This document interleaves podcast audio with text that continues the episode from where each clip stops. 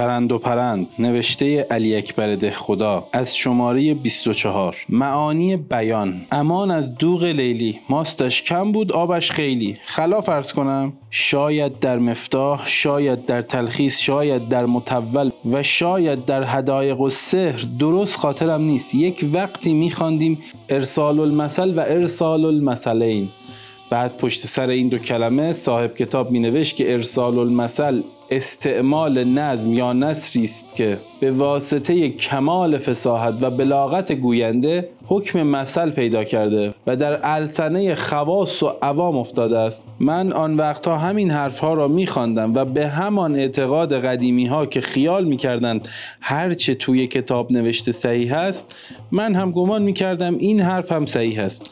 اما حالا که کمی چشم گوشم وا شده حالا که گوشم قدری می جنبد و حالا که تازه سری توی سرها داخل کرده ام می بینم که بیشتر از آن حرفهایی هم که توی کتاب نوشتند پروپای قرصی ندارند بیشتر آن مطالب هم که ما قدیمی ها محض همین که توی کتاب نوشته ثابت و مدلل می دانستیم پاش به جای بند نیست. از جمله همین ارسال المثل و ارسال المثلین که توی کتاب ها می نویسند استعمال نظم یا نصری است که از قایت فساحت و بلاغت مطبوع اتباع شده و سر زبان ها افتاده.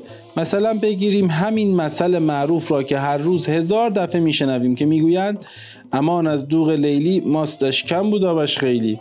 وقتی آدم به این شعر نگاه می کند می بیند گذشته از اینکه نه وز دارد و نه قافیه یک معنای تمامی هم ازش در نمیاد و از طرف دیگر می‌بینیم که در توی هر صحبت می گنجد و در میان هر گفتگو جا پیدا می کند مثلا به قول ادبا مثل سایر است.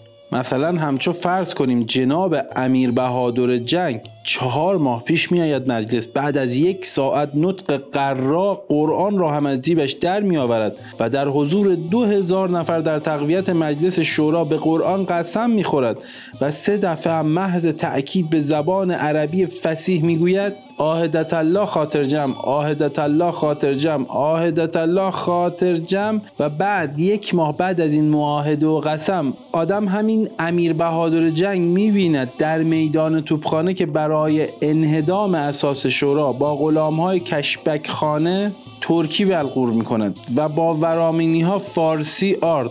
آن وقت وقتی آدم آن نطخهای قرای امیر در تقویت مجلس و آن قسمهای مغلظه ایشان در انجمن خدمت به یادش میافتد بی اختیار می‌خواند امان از دوغ لیلی ماستش کم بود خیلی. یا مثلا بگیریم امیر اعظم سه ماه از کار هر روز در امارت بهارستان مردم را دور خودش جمع می کنند و با حرارت دومستن خطیب آتن و میرابو گوینده فرانسه در حقیقت و منافع آزادی صحبت می نماید و بعد به فاصله دو ماه از رشت به تهران اینطور تلگراف می کند قربان خاک های جواهراس های مبارکت شوم.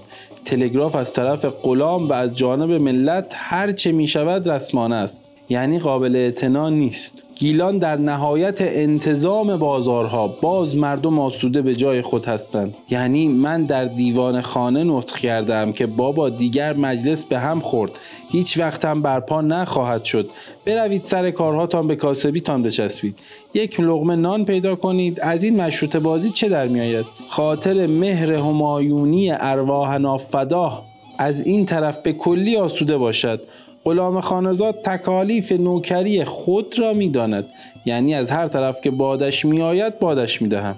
امضا امیر سرباز. اینجا هم آدم وقتی آن جانبازی های امیر اعظم در راه ملت به یادش میافتد می‌بیند فورا به خاطرش می‌گذارد که امان از دوغ لیلی ماستش کم بود آبش خیلی. یا مثلا حضرت والا فرمان فرما جلوی اتاق شورا روبروی ملت می ایستد و با چشمهای اشکالود و گلوی بغز گرفته به آواز حزین به ملت خطاب می کند که ای مردم من می خواهم بروم به ساوج بلاغ و جانم را فدای شماها بکنم. بعد در عرض 20 روز دیگر می بیند در قلمرو حکمرانی همین حضرت والا ارجمندی نصرت و دوله پسر خلف ایشان دوازده نفر لخت و او رو گدا و گرسنه کرمان را به ضرب گلوله به خاک هلاک میاندازد. اینجا آدم وقتی آن فرمایشات بیریای حضرت والا فرمان فرما به نظرش میآید بیفاصله این شعر هم از خاطرش میگذرد که امان از دوغ لیلی ماستش کم بود آبش خیلی.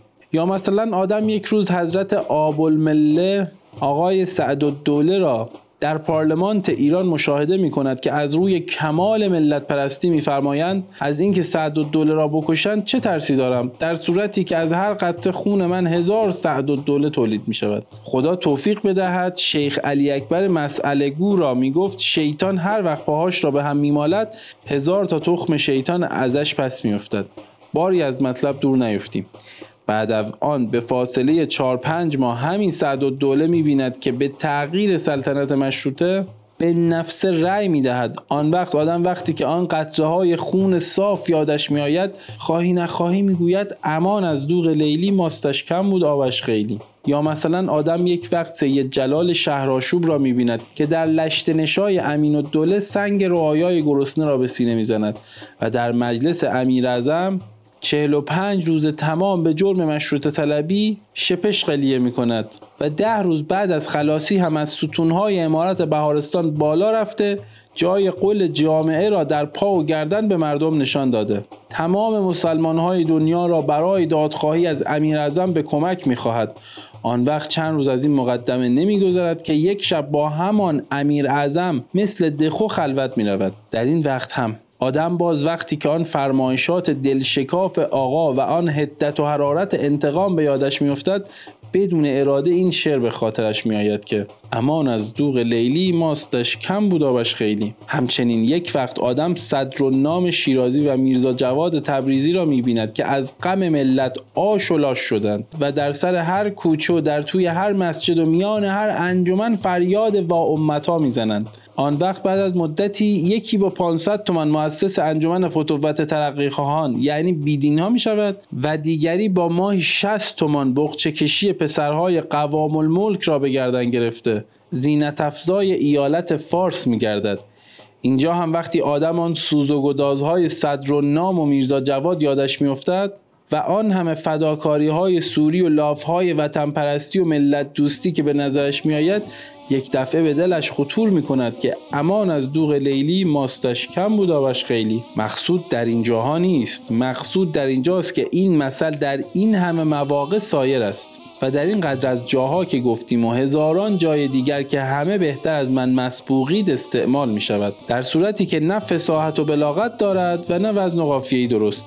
در حالتی که علمای فن می‌گویند که ارسال المثل و ارسال المثلین عبارت از استعمال عبارتی است که به واسطه کمال فصاحت گوینده در حکم مثل سائر شده و در السنه عوام و خواص افتاده است امضا دخو برای ارتباط با ما آیدی صوفی underline کاپل را در اینستاگرام جستجو کنید.